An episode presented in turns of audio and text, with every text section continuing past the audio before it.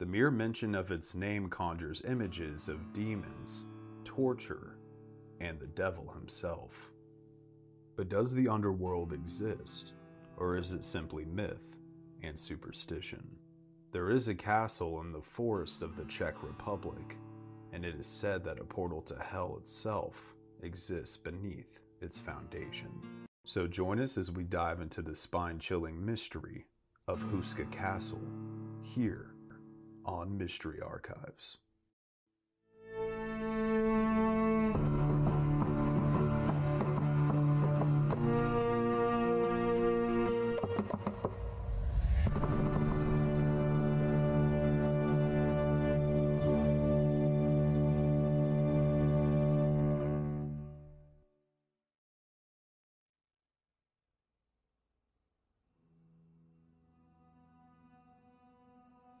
30 miles north of Prague, in the cold forested mountains, lies an ancient stone fortress known as Houska Castle.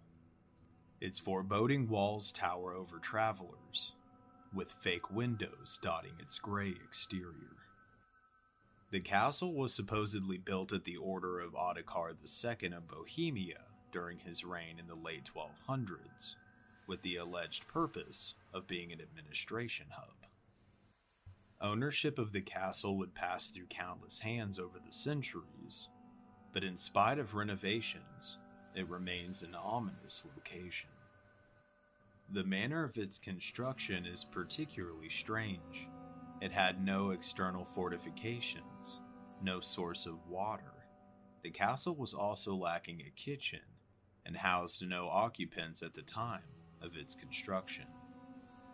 These oddities make it seem as though Houska Castle was not built to keep something from getting in, but rather to prevent something from getting out.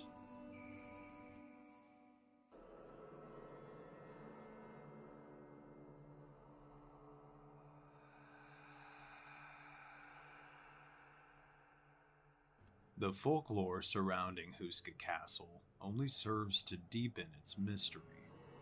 Local stories tell of a bottomless pit in the land where the castle now sits. A pit so deep that no one could ever see the bottom. It was said that animal human hybrids would emerge from the hole when darkness fell. Creatures stalked the earth and skies, hunting down anyone who was unfortunate enough to be within their sight. The beasts would then drag their prey into the depths, where they were never seen again.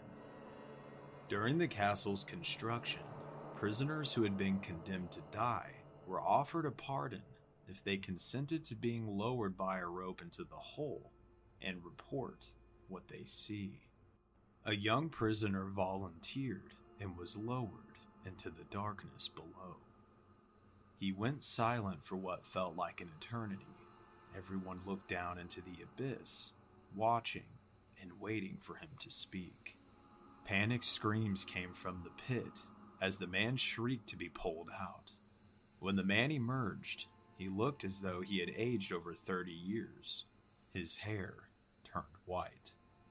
The prisoner then went incoherently insane and died shortly afterwards. Centuries later, during World War II, the Nazis allegedly conducted experiments in the castle it was said that they sought to harness the power of hell itself.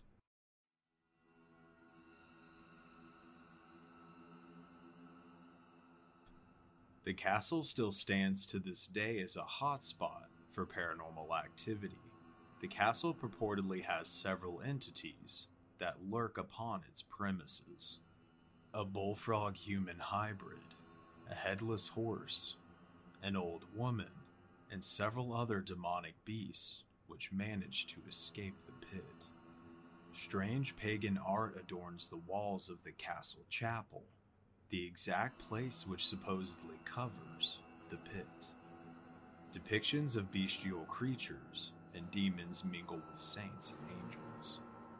Screams and scratches are said to be heard from beneath the stone floor, where the ancient portal to hell remains buried.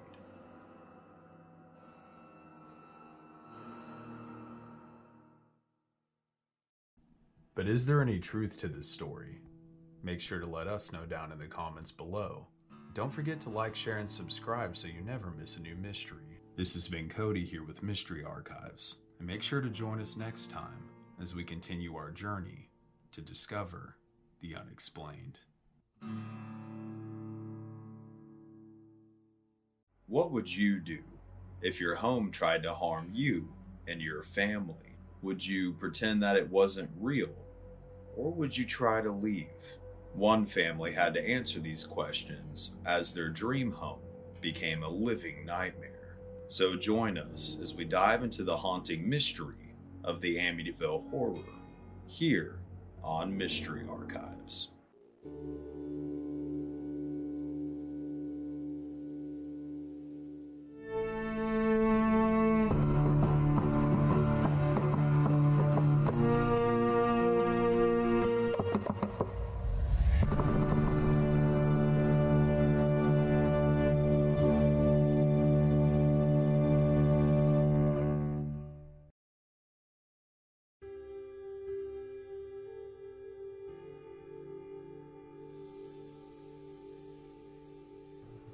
1975.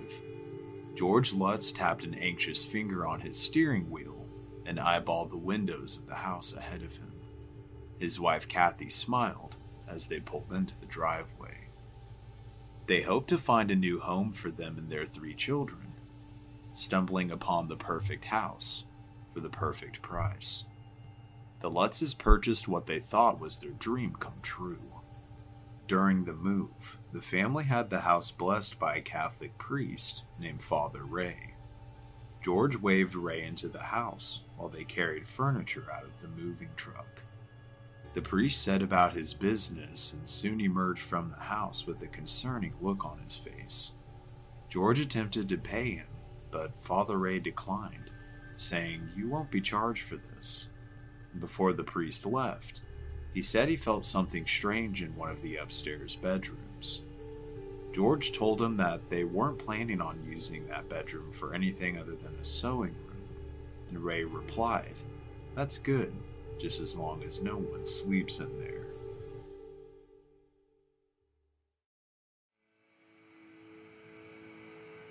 Shortly after the Lutzes moved into their new home, they felt spots of intense cold random areas of the house. A sense of unease filled the air, and loud noises jolted the family awake in the middle of the night. The strange activity only continued to escalate. One morning, the family woke to a startling sight. A black slime like substance was oozing from the keyholes of their doors, and a trail of it was leading from room to room. As time went on, they began to hear phantom footsteps and banging throughout the house. During one episode, George heard what sounded like music blasting from the basement.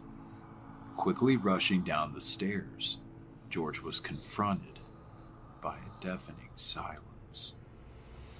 Despite what he had heard just minutes prior, there was no sign of anything or anyone. As more time continued to pass, the family began to notice more unsettling manifestations within their home. The now sewing room that Father Ray had felt uncomfortable in had slowly but surely began to be infested with flies. At first, they thought perhaps the house being older this was just something that they weren't used to. But despite their best efforts to rid themselves of the insects, they could never quite quell the infestation. During their stay, the Lutz family found themselves changing in various ways. George began to seclude himself from his family and developed a strange obsession with the fireplace. Constantly complaining that he was cold, he chopped and placed as much wood as he possibly could within it. But no matter how much he piled on, the flames of the fire could never manage to warm him. Kathy too began to change and experience her own events. They began when she was often alone and vulnerable. She would feel the ice cold touch of unseen hands.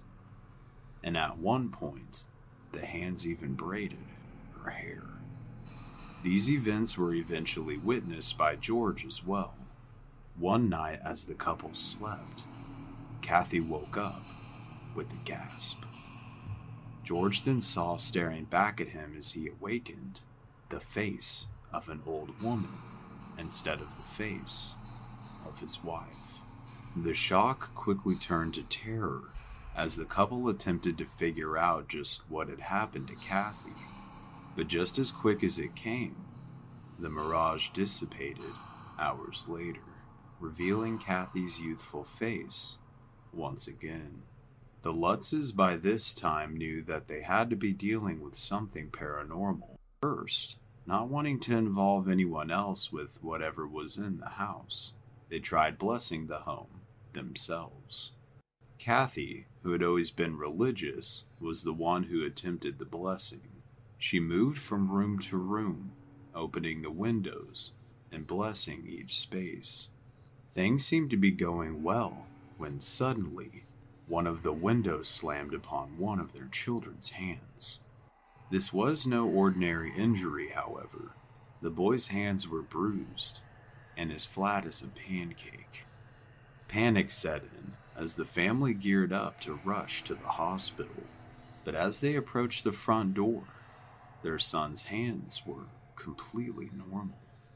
This was bizarre for George, Kathy, and the other children to witness, to say the least, but it was just as shocking to their son as well. It was if the house didn't want them to leave. Tension within the home became so thick that you could cut it with a knife. Along with George and Kathy now barely talking, the children began to act more aggressively towards one another, as well as their parents, leading to escalating punishments. The youngest child, Missy, developed a relationship with an imaginary friend that she named Jody. Jody lived in her bedroom and would reveal herself to Missy in the form of a large pig. At one point, George and Kathy were talking to Missy in her bedroom, but whatever they were discussing soon went by the wayside when the couple saw two red eyes staring at them from the window. Scared at the sight, Missy attempted to calm them down. She told them that it was only Jody, letting them know that she wanted to come into the house.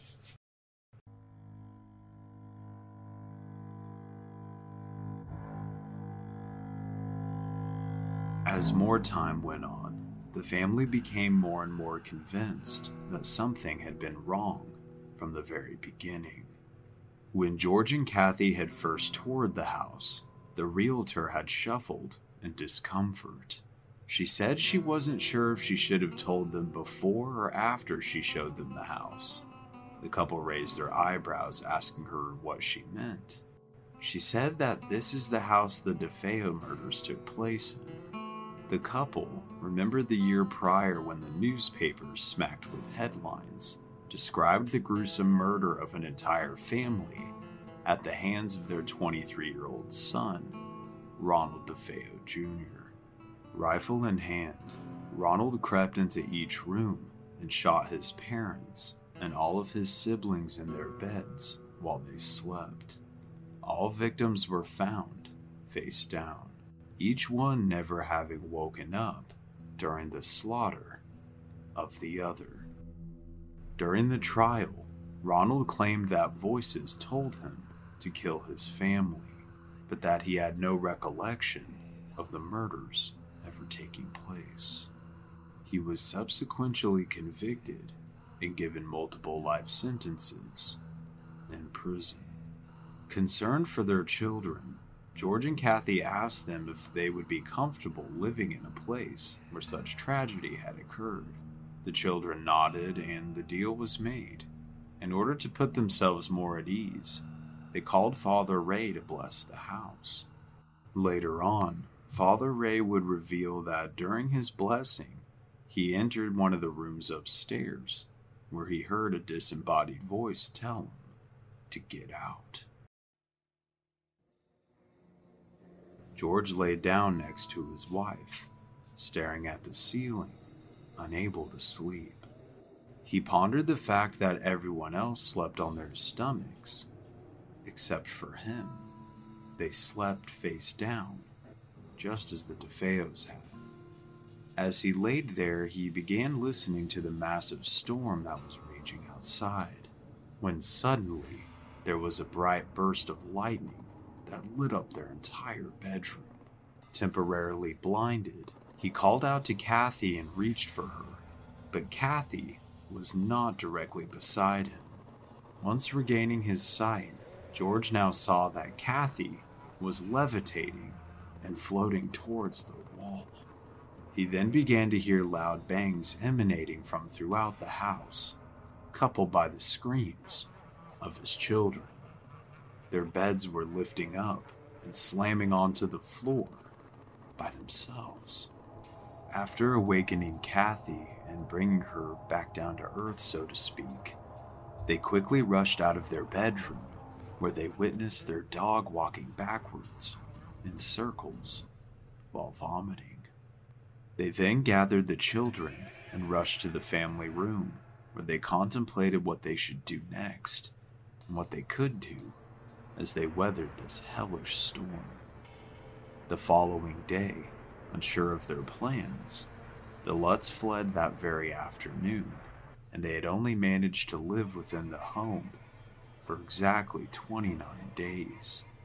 And despite the entire family witnessing the storm, there was no record of it ever existing.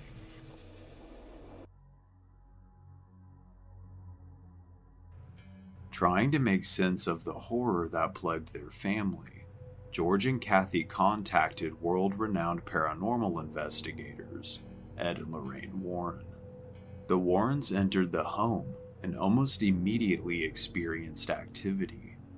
Lorraine said that sadness and depression permeated the house. When entering the basement, Ed described a powerful and human presence he said it felt like standing beneath a waterfall. He called upon the force to reveal its identity and suddenly realized that this was no ordinary haunted house. After the initial investigation, the Warrens compiled a team of psychics to assist them. Among them was a psychic named Mary Pascarella, and Mary considered herself to be a time walker a person capable of visualizing and experiencing the past in a location. During the investigation, Mary began reciting the Lord's Prayer and witnessed a group of figures saying the prayer backwards. After completing the investigation, Lorraine stated, Whatever is here in my estimation most definitely is of a negative nature. It has nothing to do with anyone who had once walked the earth in human form. It comes right from the bowels of the earth. The Warrens told the Lutzes that they felt that their house could only be saved through a cleansing performed by an ordained priest. However, the Lutzes were uncomfortable with this, saying that they felt like they'd be risking their lives and how could they be asked to do that for a house? They decided to cut their losses and returned the property rather than put their children in any further danger. Years later, a book and movie adaptation would popularize their story, along with allegations of it all being a hoax. However, George and Kathy Lutz lost not only their life savings, but the majority of their credibility due to the story. They continued to maintain that their story was genuine for the rest of their lives. George later stated in a 2002 interview It's my prayer that everyone in this room never go through such a thing, but if you know someone that does, the hardest thing for people is the loss of being able to communicate with anyone else about it, not being able to find anyone that can intelligently help. It's not talked about, it's not understood, and when it happens to you, you become an alien to everyone else. So, was the story true or false? Make sure to let me know down in the comments below. And don't forget to like, share, and subscribe for new content. And as always, this has been Cody here with Mystery Archives. And make sure to join us next time as we continue to discover the unexplained. On this channel, we've explored many dark things. And the case we're looking at today really does beg the question are there demonic forces in this world? And can they cause human beings to commit horrific acts of evil? And that was the question that was brought to the forefront of the infamous The Devil Made Me Do It case. And today we're going to be looking at the real life story behind the latest Conjuring movie. Now, let us discover the unexplained.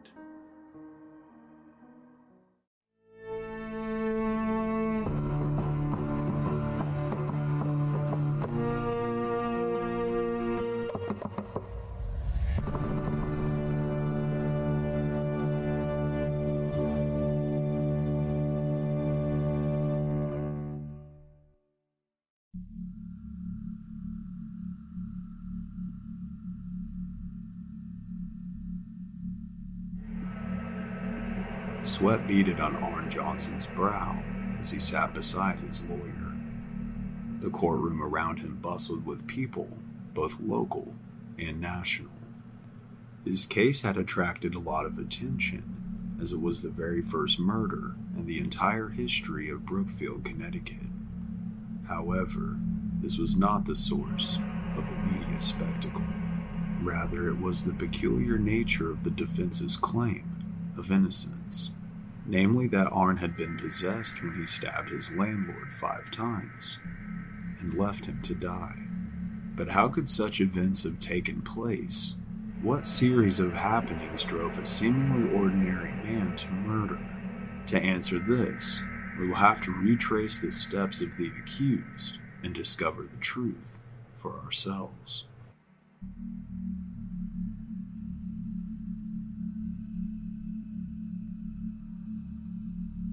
Debbie Glatzel carried cleaning equipment into her new house, followed by her boyfriend Arn and 11 year old brother David. Eager to be finished with the move, they cleaned out the home as quickly as they could. David explored his room and noticed a feeling of unease crawl up his spine. Shrugging the feeling off, he began to slowly grab his things, when suddenly the apparition of an old man appeared before him and shoved him. The man warned David that he would hurt all of them if they moved in, and let out an unholy scream before vanishing into thin air. David rushed to inform his sister, but Arn and Debbie brushed off his concerns as an excuse to get out of his cleaning. This, however, would not be the last time David would see the entity. Strange activity continued after the family moved in. Though frightening noises emerged from the attic at night, most of the phenomena centered around David. The boy experienced regular visions of the old man, appearing as a demonic monster which threatened to steal his soul. David suffered horrific night terrors and found his body covered in unexplained scratches and bruises. Attempting to rid themselves of the evil that was now plaguing them, they hired a Catholic priest to bless the house.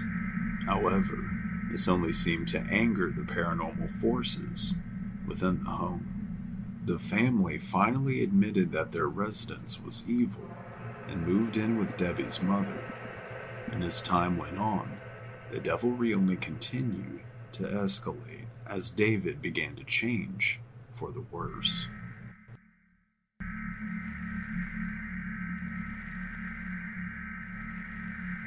Twelve days after the ordeal, they called upon the services of world renowned demonologists, Ed and Lorraine Warren. The Warrens had made a name for themselves, investigating high profile hauntings such as the Amityville House and the Enfield Poltergeist. During the investigation, Lorraine witnessed a black mist materialize next to David. Debbie told the Warrens that they had seen David crumple and choke beneath the blows of invisible hands, with red marks appearing upon his body. David's behavior consisted of growling, hissing, speaking in tongues, and reciting passages from the Bible. The Warrens declared that David was in fact possessed. Three lesser exorcisms were performed upon the boy, during which Lorraine claimed he levitated. As the exorcisms continued, Arn taunted the demon within the boy to possess him instead. The Warrens stopped him and warned him not to challenge the demon. And after this incident, Arn returned to the rental property where he investigated a well where the demon was said to lurk.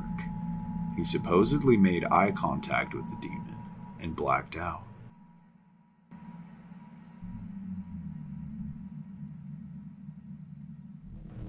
Deciding it would be best for Debbie and Arn to leave, the couple moved out of her mother's house and began renting an apartment. Their landlord, Alan Bono, also hired Debbie as a dog groomer. After settling in, Arn started to behave in a manner just like David. He would fall into trances where he would growl and hallucinate, but would later have no memory of it. On February 16, 1981, Arn called in sick to work and joined Debbie at her work along with her sister Wanda and Debbie's nine year old cousin Mary. Bono decided to treat them all to lunch at a local bar and proceeded to get inebriated. After lunch, the group returned to the kennel where Bono became angry. He grabbed a hold of Mary and refused to let go of her. Arn told Bono to release her. Mary ran, and Debbie and Wanda attempted to stop the conflict. Arn began to growl pulled out his pocket knife, where he proceeded to stab Bono five times, one of which stretched from his stomach to the base of his heart. Arn then ran from the scene and was eventually apprehended by police. Bono would later die of his wounds.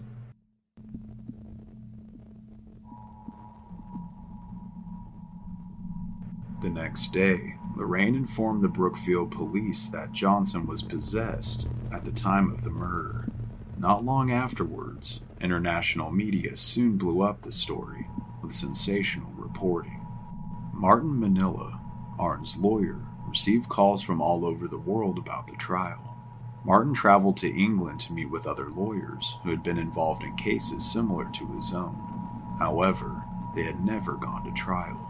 He threatened to subpoena the priests who oversaw David Glatzel's exorcism if they did not cooperate with legal defense.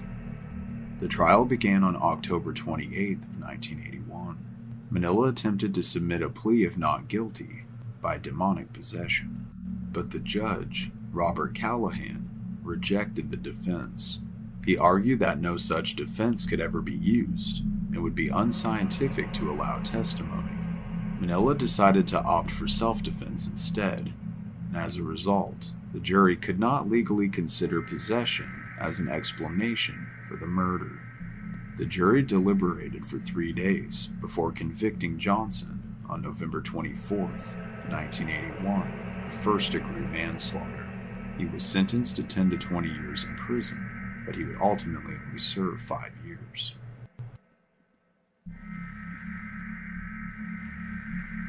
The story has long been the topic of controversy and the inspiration for countless books, movies, and TV shows. In 1983, Lorraine Warren helped writer Gerard Brittle publish a book about the events called The Devil in Connecticut. Lorraine said the profits from the book were paid to the family, and it was in fact confirmed that $2,000 was given by the publisher. However, David and his brother Carl Glatzel sued the authors and book publishers for violating their right to privacy. They argue they depicted Arn as the villain of the story and exploited their brother's mental illness. According to Carl, he claimed the publicity forced him to drop out of school, lose friends, and business opportunities. Lorraine Warren defended her work, saying the six priests involved in the case agreed that the boy was possessed and the paranormal phenomena was real. Arn and Debbie eventually married and support the Warrens' account of demonic possession. And ultimately, the story remains embedded in the public consciousness and received another adaptation in the form of The Conjuring 3 in 2021. Debbie maintains an interest in the supernatural and claims that Arn's biggest mistake was challenging the demon that possessed David. You'll never take that step, she said. You never challenge the devil. But what is the truth? Was there really demonic possession involved? Let us know down in the comments below. This has been Cody here at Mystery Archives. Thank you so much for taking the time to watch, and I hope you'll join us next time as we continue to discover the unexplained. Ouija boards. While some consider them to be nothing more than a harmless toy, others believe them to be a dangerous tool that can open doors one can never close again. Today, we will be discussing one such case that truly makes you think that there could be something lurking within the shadows. This case was the first documented paranormal encounter involving law enforcement and was the inspiration behind the terrifying film Veronica. We will be discussing the Spanish tragedy of Estefania Lazaro here on Mystery Archives.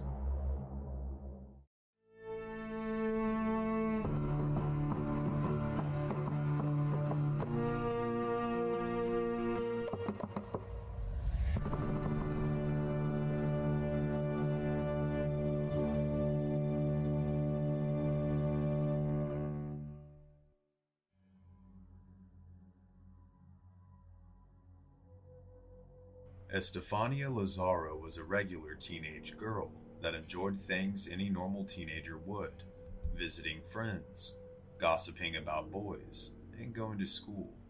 But during this year, little did she know that she would alter her life as well as many others. Unknown to her parents at the time, Estefania, as well as several of her other friends, began to take an interest in the occult and began a fascination with Ouija boards. During this time, one of her friend's boyfriends passed away after being involved in a motorcycle accident. Distraught and heartbroken, the group attempted to console their friend by attempting to bring her closure by making contact with the boy who had passed away via a seance. One day, while the girls were in class, they snuck out of their studies into a discreet room located in the basement of the school, where they proceeded to set up a Ouija board along with several candles, to begin the seance. They placed their hands upon the planchette of the board and began to ask their questions. Surprisingly, within a matter of minutes, they made contact. The planchette upon the board began to move on its own, uncontrollably. And as the terror began to set in, Estefania began to seize and convulse on the floor as the candles extinguished themselves and the smoke entered her mouth and nose. Their panic manifested itself in shrill screams, which soon caught the attention of a nun who happened to be nearby. She interrupted the ritual and damaged the board. The girls were soon reprimanded, but Estefania was sent to the nurse's office to be examined, as she was found tucked in the corner of the room, frozen like a statue on the floor. Unfortunately, Whatever door that was open that day would never be closed again. Over the next several months, the young girl began to change. She began to have fits of rage where she attacked anyone that would come near her and would bark like a rabid dog. These horrible episodes would typically be followed by a seizure. She also began to tell her parents that she was seeing dark, disfigured creatures walking past her room at night. She described them as having no faces, wearing crimson cloaks, and asking her to go with them. Terrified for their daughter's life, they took Estefania to several doctors, but each time none of the physicians could find anything wrong with her. The bizarre episodes peaked on July 15, 1991, after Estefania violently attacked her younger sister. She collapsed and had foam coming out of her mouth. She was rushed to a nearby hospital in a coma and died shortly after. That was not the end of the paranormal activity, however. Within several hours of the young girl's passing, her mother heard Estefania screaming out her name, and the voice seemed to be coming from all rooms inside the house. The activity would continue for the next several years and varied in intensity.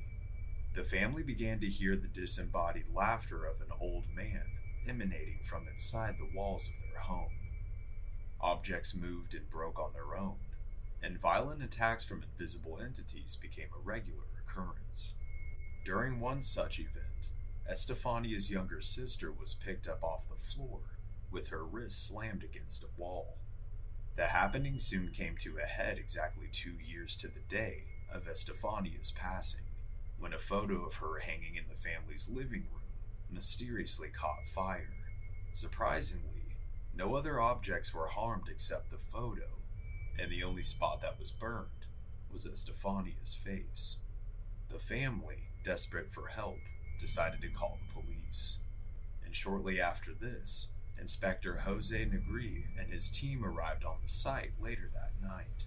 They found the family in a state of terror outside of their apartment building during a raging thunderstorm. Two agents stayed with the family outside of the residence, while Negri and two other agents entered the apartment. The report that was written by the inspector has become an interesting testimony and certainly makes one think that there could be something beyond this world.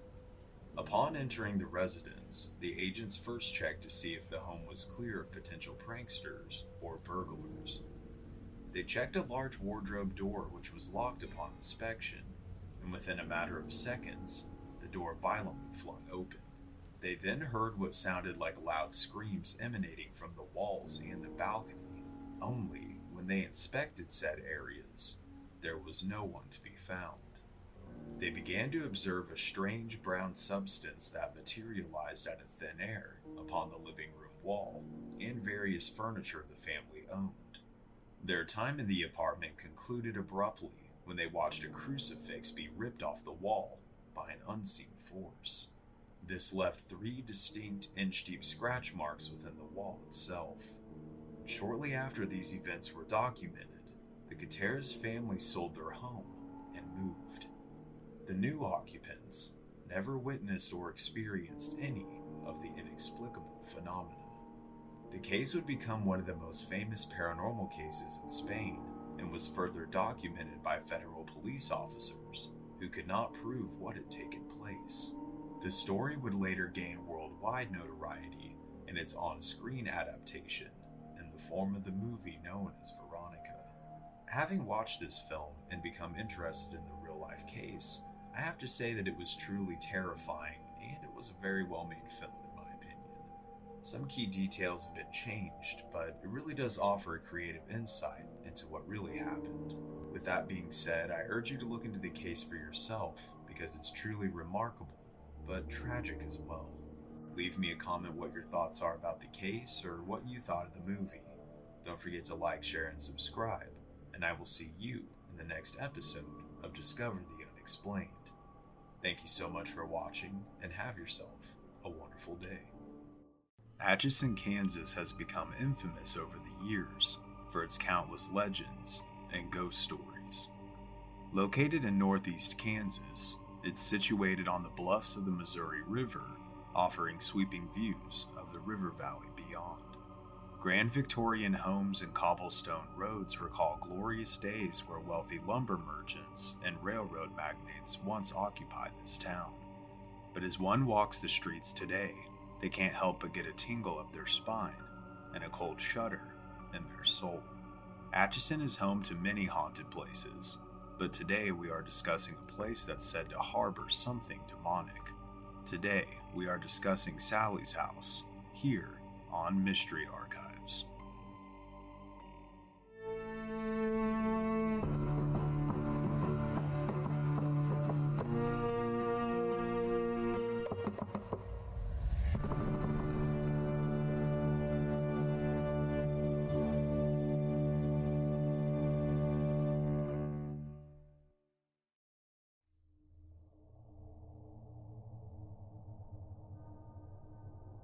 The home that would become known as the Sally House was originally built in 1867 by the Finney family and would become a generational home. Several generations of the family would live there between 1867 and 1939. There are four confirmed deaths within the family during that time, at which they lived at the home. Michael Finney in 1872, Charles Catherine's father of Kate Finney, and Richard Finney in 1874, and finally Agnes Finney in 1939. The name Sally House originates from an unconfirmed death that allegedly took place within the home but can't 100% be confirmed by historical records, which weren't always kept at that time. The story goes that Charles Finney, the son of Michael and Kate, went on to become a doctor and made the home his residence as well as his practice. The front served as the office space and examination room while the doctor and his family lived upstairs. One day, a frantic mother arrived carrying her six year old daughter, Sally, who had collapsed from severe abdominal pain. The doctor quickly diagnosed that the young girl was suffering from an appendectomy and knew that he had to take her into surgery immediately.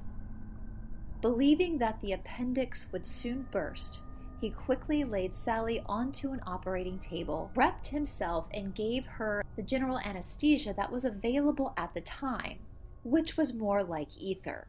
This placed her under so that the surgery could begin. The doctor, now fully dressed for surgery, began the operation. The only problem was that Sally wasn't fully asleep. As the first abdominal incision was made, the young girl began to scream and thrash. Through trying to restrain the child and apply proper anesthesia, her wound and blood loss were soon too severe.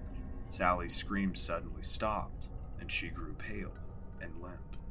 She sadly died on the operating table, her last memories being of a man who she believed was torturing her.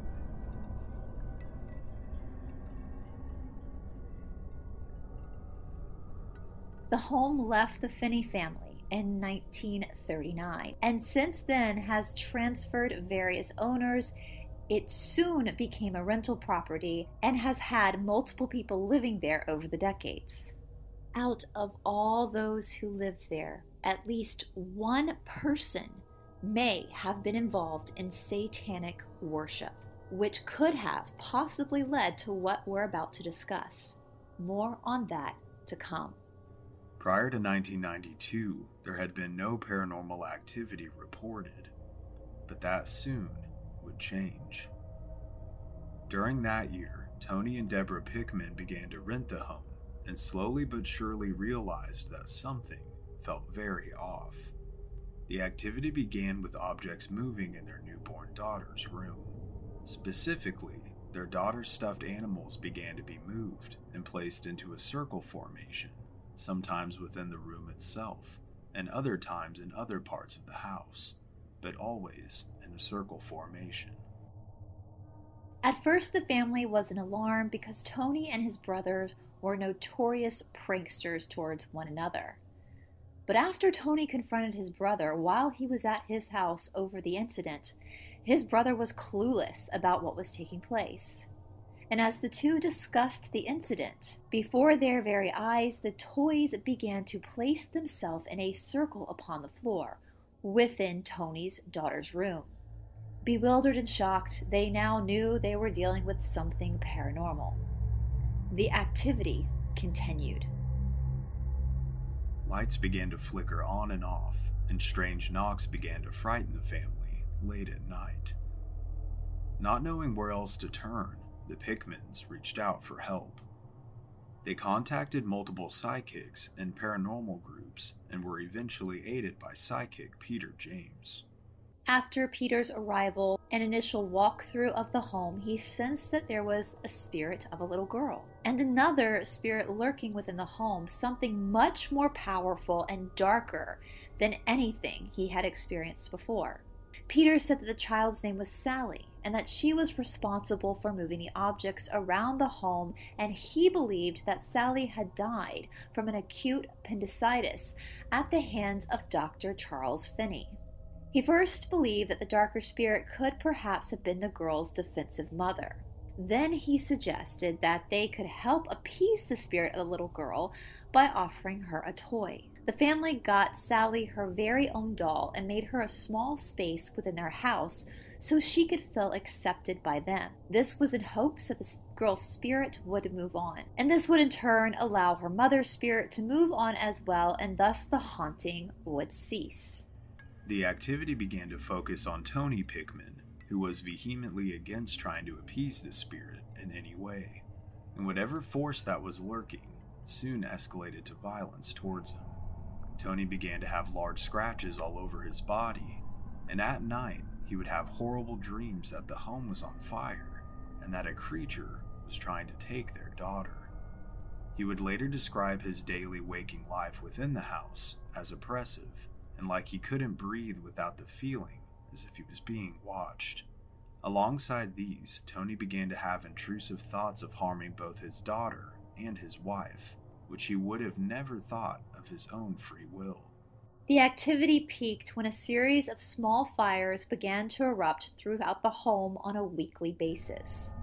Worn thin and fully oppressed at this point, Tony's thoughts of harming his family were becoming consuming and overwhelming. Fortunately, he made a decision to have the family leave the home for good. They would never return to Sally's house. But that wasn't the end of the activity, however. The owner of the property at the time of the Pickmans was a man by the name of Les Smith. Intrigued and bewildered at the accusations of paranormal occurrences, Smith decided to do some investigating of his own, and he ended up discovering a pentagram under the original floorboards within the basement of the home. But just what rituals were conducted there, and by whom, that's another mystery in and of itself but many have speculated that whatever ritual that was conducted perhaps summoned something demonic.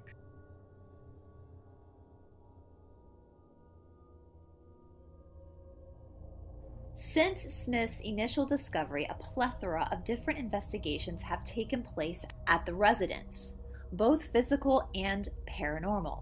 During one such investigation, a luminol test was conducted, and evidence of blood splatter within the master bedroom closet was found, as well as tatters of a bloody sweater were also found within the attic. Could these perhaps be physical clues as to what darker things could have sparked the haunting at the Sally house? Other phenomenon reported are unexplained EVPs, violent physical attacks, including one investigator being choked unconscious, electronic failures, lasting depression, nightmares, and poltergeist activity manifesting those who have visited the house itself.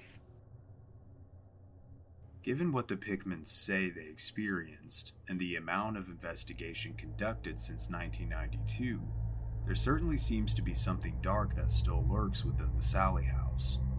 It's certainly not a place I would like to experience for myself. As far as a current update, as far as I've researched, the house still remains, and I believe you can actually tour it if you so wish. But it's not something I'd recommend for the spiritually weak or the faint of heart given the stories. And on that note, I'd like to say I'm not sponsored or affiliated with the property in any way. I just find the stories and the legends of the place extremely intriguing and I never condone anyone trespassing under any circumstances. This is all just for storytelling and entertainment purposes only. With all that being said, guys, what do you think caused the haunting at the Sally house? Or do you think it's haunted at all? Let me know what you think down in the comments below. I'd also like to thank our very special guest Bryce of Esoteric Atlanta for joining us today on this very special episode of Mystery Archives. And you can catch part one of the Sally House on her channel. She does a fantastic job of talking about so many different topics, and I highly recommend that you go check out her content. I'll be linking her down in the description below. I also wanted to give a huge shout out to our wonderful artist, BC Parrott, who does such an awesome job on both the artwork and animations for our channel. And I highly recommend that you guys go follow his Instagram. I'll be linking that down in the description as well. I also want to give a huge shout out to our channel members. Uh, that would be Hannah, Angela, and JC. Thank you guys so much for supporting the channel. And uh, I'll definitely make sure to get some new content out to you guys a lot sooner than everyone else for all your uh, continued support. And if you guys would like to support the channel, just check out our channel memberships. We uh, offer all sorts of insider stuff. I post bloopers, uh, behind the scenes art from BC Parrot, and a whole lot more. And we're planning on uh, putting a whole lot more content on there as soon as we can. So thank you guys so much yet again. Don't forget to like, share, and subscribe to us. And thank you so much for watching. And I'll see you next time as we continue to discover the unexplained.